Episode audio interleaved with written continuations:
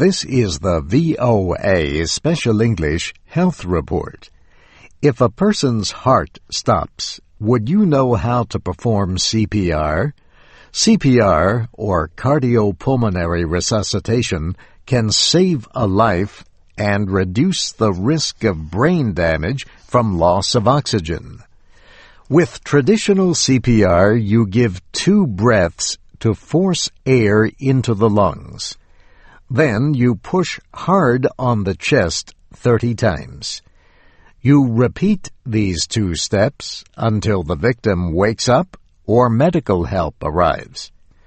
But people may worry about getting sick from blowing into a stranger's mouth. Also, the training is easy to forget, especially during an emergency. And those without training may not do anything for fear they would do something wrong. So in 2008, the American Heart Association simplified its guidelines. The group now calls for hands-only CPR for adults who suddenly collapse. Here is how it works. A person has collapsed unconscious on the ground.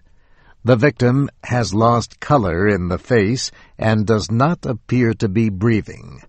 These are signs of cardiac arrest. This is the time to begin CPR. Place your hands, one on top of the other, on the center of the chest. Push hard and fast. Aim for a rate of about 100 compressions each minute. Chest compressions keep the blood flowing to the brain, heart, and other organs. Guidelines from 2005 said only untrained people should use hands-only CPR. Those with training were told to use traditional CPR. But now the Heart Association says everyone should use hands-only CPR unless they feel strong about their ability to do rescue breathing. The guidelines were updated after three studies showed that the hands-only method was just as effective as traditional CPR. Scientists say enough oxygen remains in a person's system for several minutes after breathing stops.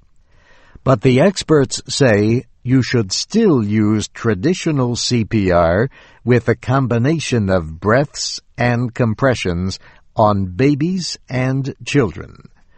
Traditional CPR should also be used for adults found already unconscious and not breathing normally. And traditional CPR should be used for any victims of drowning or collapse from breathing problems. These are all examples where CPR with mouth-to-mouth breathing may be more helpful than hands-only CPR. Because there are many of these cases, people should still learn CPR with mouth-to-mouth. And that's the VOA Special English Health Report. You can learn more at americanheart.org slash CPR. For a link, go to voaspecialenglish.com. I'm Steve Ember.